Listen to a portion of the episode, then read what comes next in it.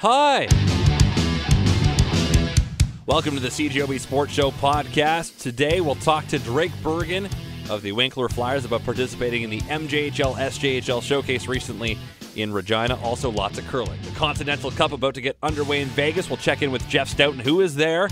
Plus, the Manitoba Scotties beginning next week. Shannon Birchard, second for Team Kerri Einarson. We'll talk to me about that. That's on the podcast. MJHL SJHL showcase wrapped up yesterday in Regina as the MJHL gets back into its schedule tomorrow night.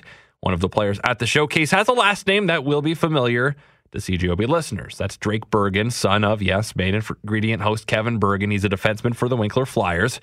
And Drake joins me now on the CJOB Sports Show. Drake, were you surprised to get the call to this showcase? A little bit. I was hoping from the beginning, like I saw when I first came into the league, that there was going to be the showcase in January. So I, I figured that was my goal since the beginning of the season. So I kind of worked hard and uh, I just kind of looked at stats and stuff, and I I was hoping I'd get picked, but I was a bit surprised, but I I uh, thought I deserved it, I guess. Did you any of your teammates go with you? Uh, yeah, we had I had two other guys with me. Um, uh, one of them's name's Eric Fox, and the other's uh, Griffin Leonard. And so me and Eric Fox are eight, or well, he's 17, so we were in the 18 and under group, and um, Leonard is 19, so he was in the older two team with, or he's on the one of the older two teams, so we didn't see him as much, but it was uh, still fun. So, what is your goal going into a showcase like that? Just to show yourself as well as you can. Uh, yeah, basically just to perform uh, the best you can. Um, try and uh, showcase your talent, I guess, because you, you got a lot of eyes on you, so you want to make sure that uh, you can be seen at your best and just make sure you're focused and everything. Uh, so you scored a couple of goals in one of your games. Are you a big goal scorer? I'd say up until this year, I wasn't a huge goal scorer, but I've uh, lately I've been putting pucks in the net. Like I, I don't think I've had uh, this many goals during in a season as a defenseman before, but I've kind of practiced some skills after practice and all this stuff, and I feel like I'm starting and starting to learn how to put the puck in the net lately. So, because as a defenseman, that's not necessarily something you're being asked to do, right? Mhm. Yeah, no, it's um, as a defenseman, your job is to defend, but if you can get a defenseman that can do both, that's always a plus. Would you rather score a goal or make a great defensive play? In certain situations, I guess it depends, but if I can stop a, a goal from happening, that can always um, help out the team a lot more than just just scoring one goal. If that makes sense. Yeah, for sure. Were there any? I guess what was the learning curve like for you jumping to the MJHL this year? I'd say uh, the league I played in before was skilled, but uh, a lot of these guys know how to uh, make good plays, and a lot of them are are uh, bigger guys. So a lot a lot of guys are super skilled in this league, but uh, it's it's a lot of battling and um, trying to use certain techniques the best you can. Um, yeah, there's a lot of bigger guys, so you got to make sure that your head's up all the time. And you're six feet tall, is that right? Uh, around there, yeah. Is that a little shorter for a defense in that league, or is that about average? I'd say there's a, there's actually a, a lot of defensemen who are around the same height as me, but I know there's some teams that have bigger defensemen too. Like there's two, um, one guy on my team's around six four, six five, and then the other one's like six three. So there's definitely some bigger defensemen, but I feel like uh, there's a lot of guys around my height, so it's not it's not small, but it's not.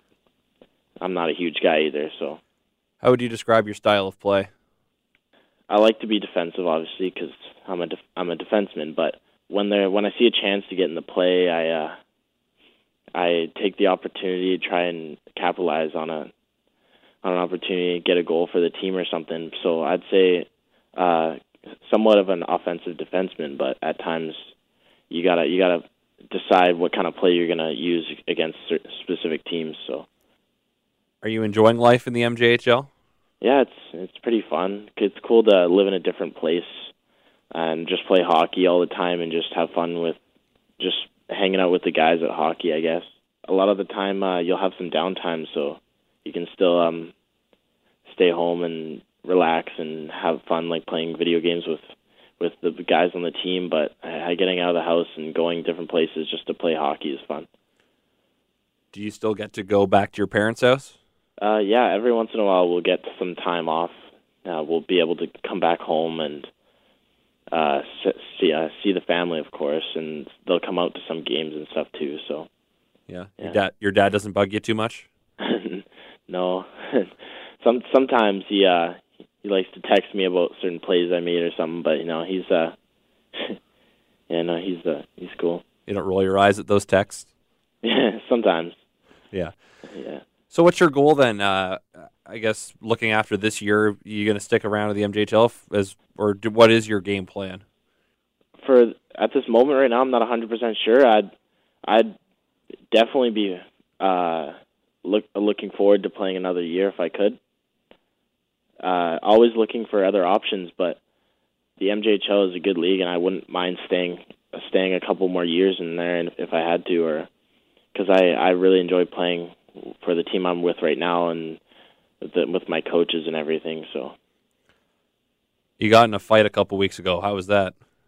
Uh, it was a it was a it was a new experience. Um, I mean, I kind of hit a guy from behind, so uh, we just had the whole everyone on the ice kind of had a brawl, and for some reason, I, I was the one who hit the guy, and nobody attacked me at first, but uh, some guy came to me and uh, had to battle because we were both on the ice, and eventually we just had ended up having a fight and uh, caught him with an uppercut and he ended up going down. So first fight, I, I guess you could take that as a win. The fists are flying here. Drake Bergen there Bergen, doing his hat, nice left hand by Bergen. fighting Mulan, and Bergen didn't want to fight, and then Mer- Mulan kind of pulled him into it. Going to make a habit of fights or no? Um, probably not. Um, I don't think I'm a fighter. I just, you know, if if a guy's punching you and he already dropped his gloves, sometimes you have to, you have to fight him, or you're just gonna take some shots to the face. So You did what you had to do. yeah, exactly. I know Kevin was in here showing off the video of it, yeah, and I couldn't figure out if he was proud or what, but he got the win. So, yeah, that's true. all right, Drake, I appreciate your time and uh, best of luck through the rest of the season. All right, thank you. The Continental Cup of Curling begins in Las Vegas tomorrow, basically curling's Ryder Cup. Six rinks from North America battle six rinks from the rest of the world. Here's the breakdown. Brad Gushue, Kevin Koe, Jennifer Jones, and Rachel Homan from Canada, as well as Olympic gold medalist John Shuster and Jamie Sinclair from the U.S. On the world side, it's all Europe this year. Niklas Edin and Anna Hasselborg of Sweden, Peter de Cruz and Silvana Tirinzoni of Switzerland, Scotland's Bruce Mowat and Eve Muirhead. Jeff Stoughton is the coach of Team North America, joins me now on the CJOB Sports Show. Jeff, where are you right now? I'm in uh, Vegas, just in my room. Actually, I was just going to step out and get some to eat. Well, you got a lot of Uh, options.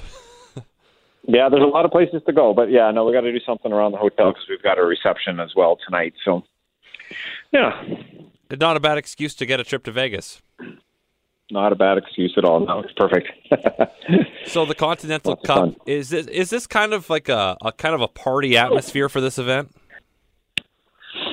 Um, yes and no. I mean, you know, you look at it's Team North America against the world, and uh, uh, you know the games have been getting tighter and tighter, and we've got a bit of a winning streak on our hands here. So I think it's it's a lot of fun for the players because there's there's not that much on the line, but it's uh, you know as soon as Saturday and Sunday kick in. Uh, the competitive juices get flowing, and uh, no one wants to lose, so it becomes very serious and uh, a little more tight by the end of the weekend. That's for sure. So explain the format and how this works.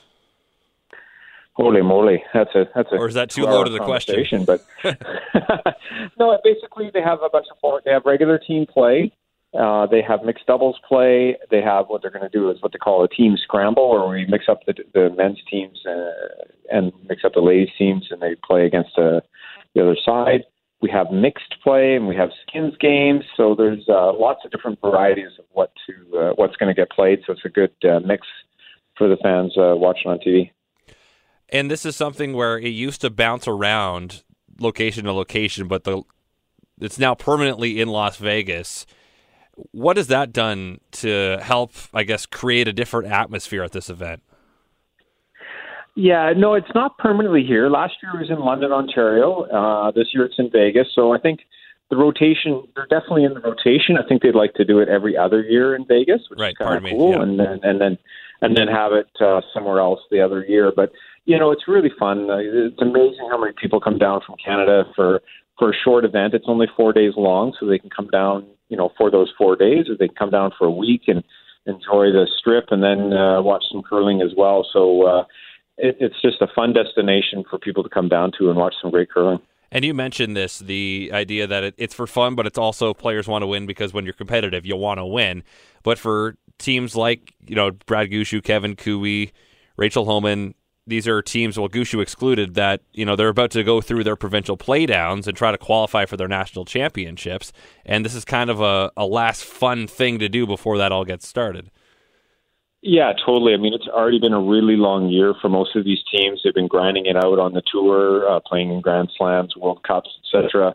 Um, you know, and this is sort of just a nice little uh, kickoff to you know the second half of the year, where then you're playing for your province and your country. So yeah, I kind of, you know, they can exhale and then get ready to roll for the rest of the season. So it's a kind of a nice break for them, just to have a little bit of fun and and uh, not feel that as much pressure on the ice. I said until uh, until they figure out they don't want to lose this thing and they start playing better or they uh, take it a little more serious. Did you get to uh, participate in this when you were a curler? Yeah, I was here actually in Vegas for the first one that they ran here, and I, I couldn't have asked for a better atmosphere. I was. Uh, we were so pleasantly surprised that they had such a good turnout for the event. We weren't sure what to expect, whether it was going to be, you know, 300 people or 3,000. And I think every draw they drew over well over 3,000 people, and it was just a thrill to play in front of uh, fans that uh, know the game and have fun. And all, the, most of them were Canadian fans, which is great. But like I said, it's a it's a great destination. So yeah, I've been fortunate to play in a couple of these, and uh, it's it, it it's just a nice break from the uh, grind of the year. So, what's your role now? Uh, my role is just uh, uh, head coach for Team North America. So, just overseeing the teams. Uh, you know, we've picked our matchups of who plays whom. Uh, got a captain who's Pete Fenson from the United States, and Jill Officer is a co-coach. So, you know, we're going to try and keep the teams in line and uh, make sure they're on their games, uh, get to the games on time, and uh, enjoy the weekend for sure. A little less pressure though than uh, being in uh, Korea for the Olympics. yeah, you know, way less pressure. I mean, this is uh, this is fun, but I think the same thing. I'm probably going to get the serious face too if we're starting to struggle or something. I'll be going, you know, trying to motivate the the, the troops to uh, pull out their socks and play. Um, but I think with this group, we don't have to worry about that. They're, uh, they're all competitors and want to play hard. So, you know, our role is to make sure we get all the team matchups that we would like to see, and uh, you know, find out who's playing well to figure out our matchups for the weekend since it is in Vegas, how much time will be spent away from the rink? Huh. Not very much. Uh, you know, it's, there's games at 8.30, 1.30, and 6.30 local time. And uh, all the players and coaches have to be there for every game. So there's uh, not a lot of free time. Mean, you could go out on the evening, but then you're you're probably up at 7 a.m. the next morning. So uh, not a lot of free time for most of these uh, players, but uh, everyone finds a fun night to go and watch a show or two. And, and a lot of the teams came in early to to do just that, get in a show or something and and, and explore the strip. So, um, you know, once the game starts, it's all hands on deck basically for the, those four days, and and uh, see how it goes. Anything that you'd been dying to see in Vegas? Yeah, you know, yeah, I've been fortunate enough to be here a few times, just you know, with the Continental Cup and uh, with the World Championships last year, and that's what we've seen seen quite a bit. So uh, it, it's not as important to me. I'm not a big gambler, but I'm sure we'll. Uh, I got Pete Pete Fenson, our captain. Uh, apparently, he loves craps, so he's got to show me how to how to play that and how to figure out how to win. So then maybe I'll come back home with a little more money. and it's hard to imagine the drama, le- you know, living up to what happened last year, where you had a draw to the button to determine who won the thing. But still, nonetheless, it's it's a fun time. It is. I mean, that was so intense last year. It was amazing to watch, kind of fun, and and you know, obviously, only half the players are going to be happy at the end of that draw, and half of them are going home thinking, "Boy, what if?" But uh, yeah, I mean that's the drama you want, and the and the and the fun of the game is when uh, something like that comes down to last shot, and it's pretty exciting for sure. All right, Jeff, I'll let you go. Thanks for taking uh, time to talk to me, and enjoy your time in Vegas. I will. Thank you very much for having me. Manitoba Scotties Tournament of Hearts starts January 22nd, 23rd, pardon me, in Gimli. That's next Wednesday. And today, Curl Manitoba announced the draw schedule and the top five for the tournament. Kerri Einarson, the top seed, followed by Tracy Fleury, Darcy Robertson, Allison Flaxey, and Beth Peterson. Jennifer Jones isn't there because she's the defending national champ, so she doesn't have to play in this. She's already qualified for the Scotties in Sydney, Nova Scotia next month, but still a loaded field. Four of the top five teams in Canada, including Jones, curl out of Manitoba. Einarson's All Star rink of Val Sweeting, Shannon Birchard, and Briane Meilleur rank second in the country. And as I mentioned, they get the top billing at the Scotties. I talked to Birchard, who won the Scotties with Jones last year, subbing for Caitlin Jones or Kaitlyn Lawes earlier today. Um, first of all, just the new lineup. How has it been working for the team so far? It's been fantastic. Um, we all came into the season very committed to our new positions and also just to building a relationship with each other. Um, we didn't know each other too well going into it, so um, yeah, no, it's been fantastic so far. We've had a really great season. Lots to work on, still lots to learn, but we're really enjoying the process out there. Feels like a very unique provincials just because you have so many lineups that are new and they're fresh. Jennifer Jones obviously not here because she won last year. Is there pressure being the number one seed? Um, we try not to put that pressure on ourselves. Um, the seeding just basically slots you into your pool, um, and you have to take it from there. So um, we just have to play our game. Um, stay tough out there and uh, just be patient. There's going to be a lot of great teams, and we're going to have a lot of like close games, um, and hopefully we're able to come out on top. It's a very loaded field. It is very loaded, and we knew that going into this whole season, uh, just with all the team announcements last year, everybody switching up, everybody coming to Manitoba. So, um, yeah, we knew we had to be ready for provincials um, coming up, and so that's been one of our big goals this season is to win provincials um, and to represent Manitoba.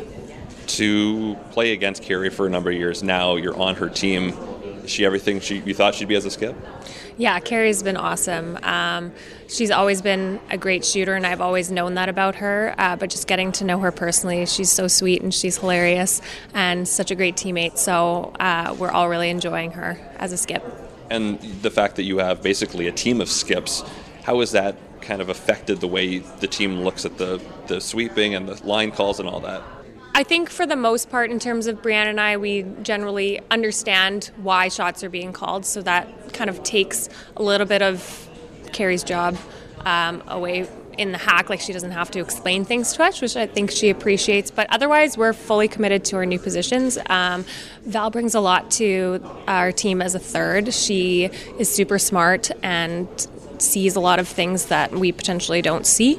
Um, so she brings those up and really brings that uh, to Kerri. So they have a really great uh, relationship at the back end. What do you expect the crowds to be like at this tournament?